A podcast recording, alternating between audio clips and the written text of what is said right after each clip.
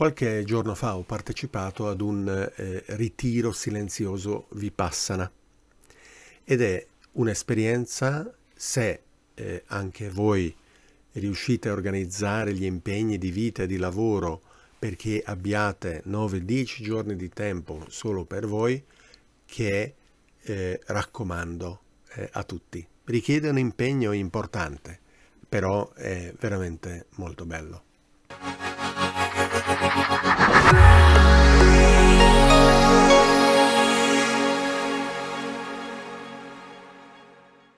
La eh, eh, Vipassana è una pratica di meditazione eh, sviluppata da Gautama Buddha, eh, il principe Siddhartha, 2500 anni fa.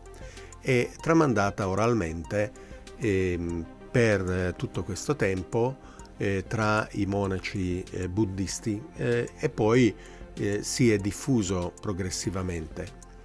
Eh, circa cent'anni fa, successivamente all'invasione di Tibet da parte della Cina, i monaci che andavano un po' da tutte le parti hanno portato la pratica con loro, è stata prima tradotta in inglese e poi dall'inglese anche ad altre lingue e quindi si è progressivamente di più diffusa.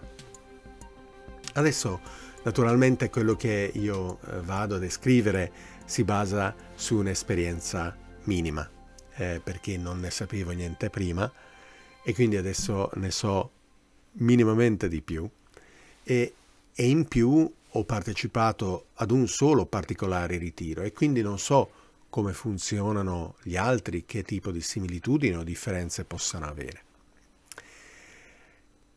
Il ritiro stesso si è svolto presso una struttura eh, tipo un monastero dell'Italia del Nord ed è stato organizzato dall'associazione Visione eh, Profonda.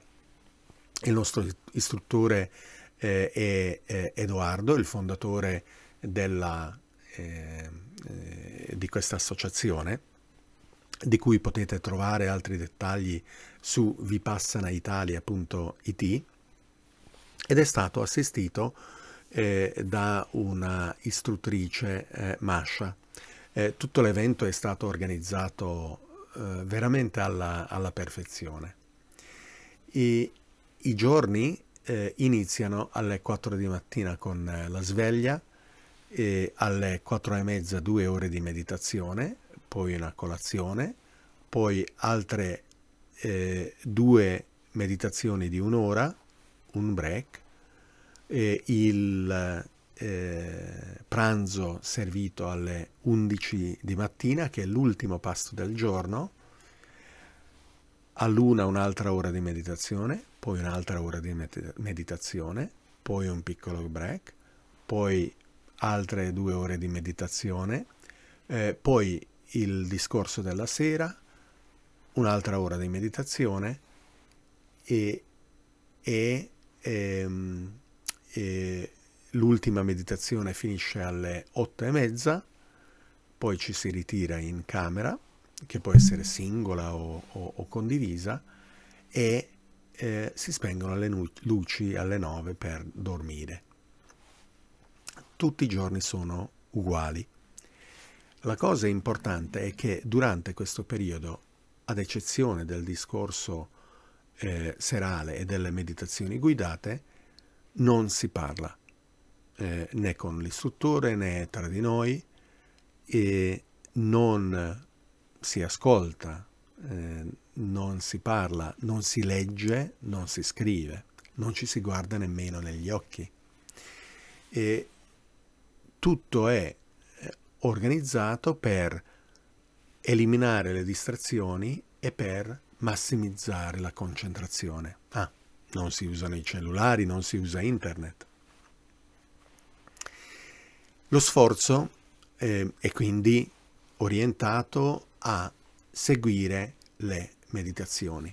Le meditazioni stesse sono all'apparenza molto semplici si sta seduti, immobili, eh, chi eh, può e vuole a gambe incrociate oppure eh, in ginocchio, io eh, con alcuni altri principianti stavo seduto su una sedia e appunto per un'ora o due ore non ci si muove.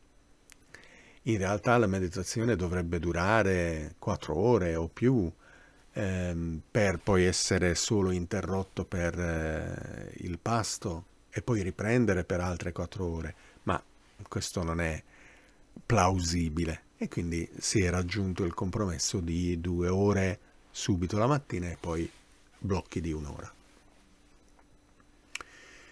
E la guida dell'istruttore eh, è altrettanto semplice. Per tre giorni le istruzioni sono nella meditazione anapana di sentire la sensazione dell'aria che espirando colpisce la base del naso e poi sentire la sensazione dell'aria che ispirando colpisce la base del naso. Basta. Questa istruzione molto semplice viene poi accompagnata eh, dal eh, riconoscere che eh, ci sono pensieri che possono emergere e quindi osservarne la natura e senza ingaggiare con questi pensieri, lasciarli andare e riportare l'attenzione alla sensazione del respiro. Oppure che ci possono essere altre sensazioni fisiche. Ti gratta qualcosa e non ti gratti. Osservi la sensazione del grattare e del prurito e dopo averla osservata la lasci passare. Così un crampo o qualunque altra cosa. Rimani immobile nel corpo e immobile nella mente. Naturalmente, ehm, prendendo un impegno solenne all'inizio del ritiro, non si mira ad un rapporto sadomasochistico estremo e assoluto. Se alla fine non ce la fai, non ce la fai. Ti muovi o addirittura, se ne senti la necessità, lasci anche la sala.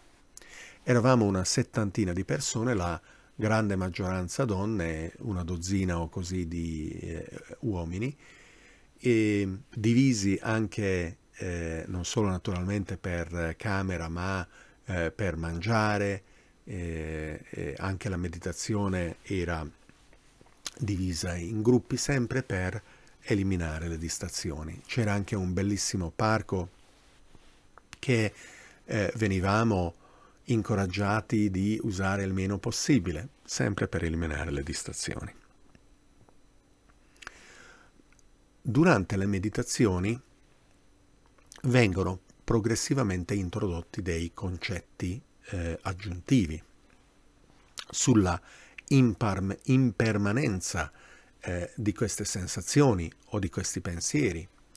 Eh, in sanscrito aniccia, eh, sulla eh, realtà della sofferenza eh, espressa come distanza dalla vera natura di amore e di unità della coscienza della realtà e l'incapacità, per di più, l'impossibilità di controllare gli eventi, interni o esterni che siano, e riconoscere la realtà di questa incontrollabilità.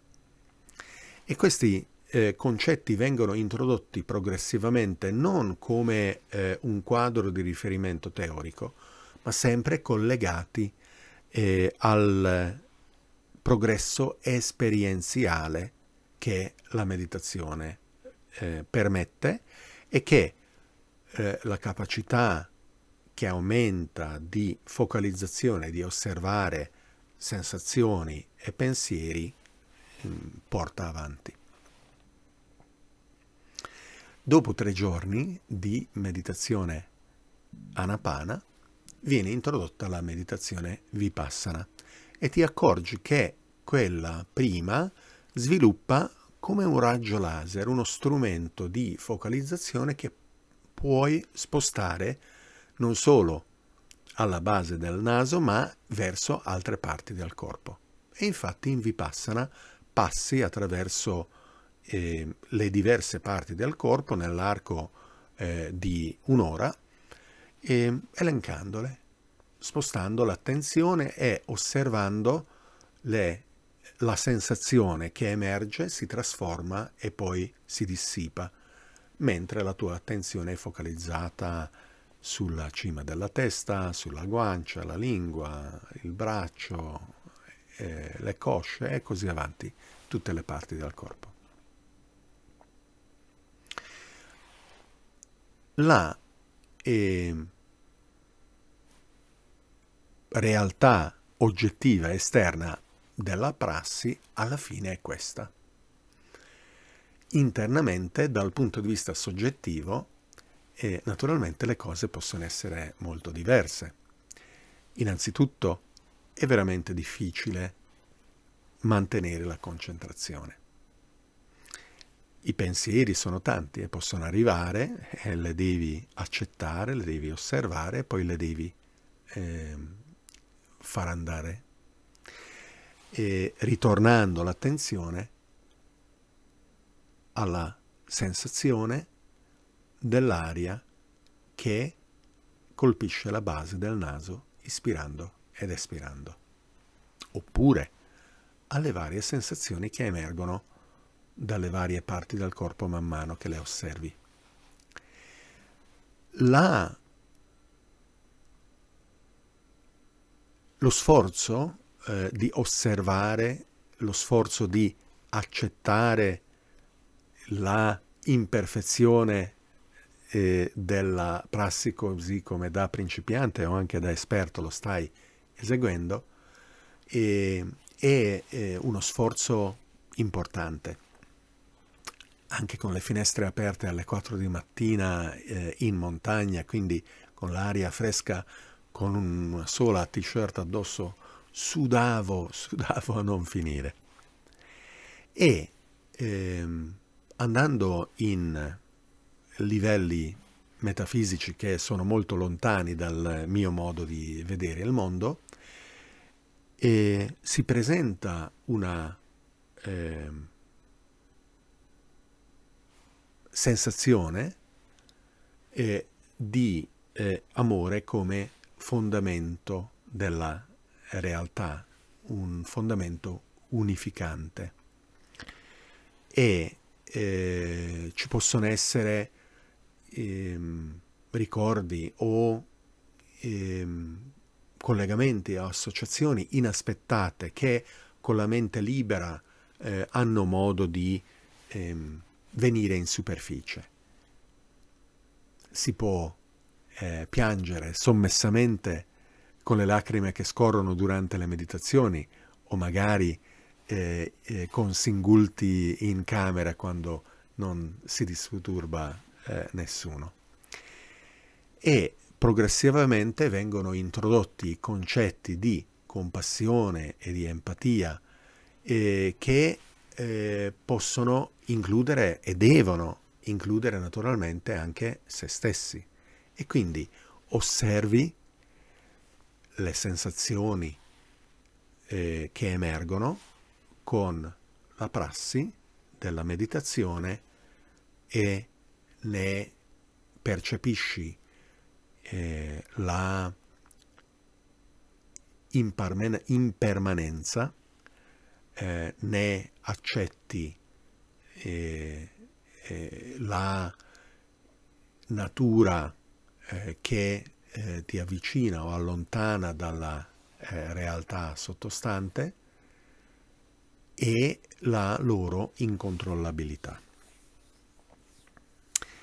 E mi è capitato eh, di essere steso a letto in camera da solo, prendendo un attimo il fiato eh, tra una sessione di meditazione e l'altra e sentire ondate eh, di amore e di piacere come un orgasmo cerebrale eh, passare eh, nel, nel cervello.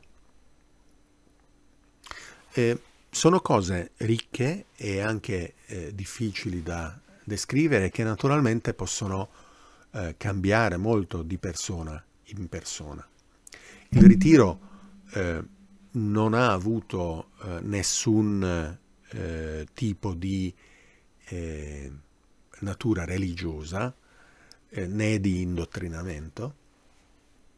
Venivano introdotti poi durante il discorso serale, oltre ai concetti di compassione, di, di empatia e di amore, eh, anche eh, quelli di karma, il bilancio di eh, azioni positive e di azioni negative e di nirvana come eh, eh, lo stato ultimo di illuminazione eh, che permette di ehm, gestire al meglio eh, tutte queste condizioni di impermanenza, sofferenza e di incontrollabilità che ci caratterizzano.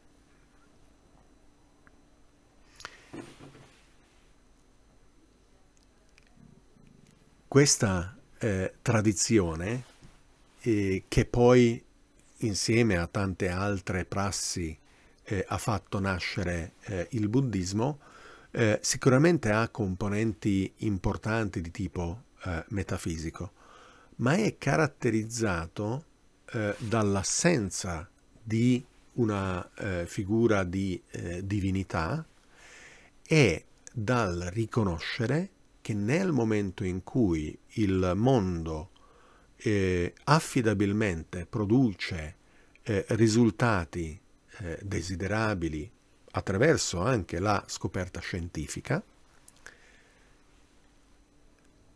la prassi e i suoi eventuali dogmi devono cedere il passo. E eh, questo, eh, per quanto appunto potenzialmente dominato da eh, aspetti metafisici, eh, rende ehm, la, la, cosa, eh, a mio avviso, eh, più simpatica di, di altre. E ho trovato inoltre particolarmente interessante come durante perlomeno questo ritiro ci siano stati pochissimi aspetti teorici. Eh, in effetti anche quando noi principianti avevamo modo di fare qualche domanda, eh, venivamo incoraggiati a fare domande pratiche, non teoriche. E che quindi eh, le realizzazioni, eh, il salto istintivo cognitivo, concettuale che eventualmente si fa e che può emergere, deriva da aspetti esperienziali. Sono andato con mente aperta eh, ad abbracciare questa esperienza e sono molto contento.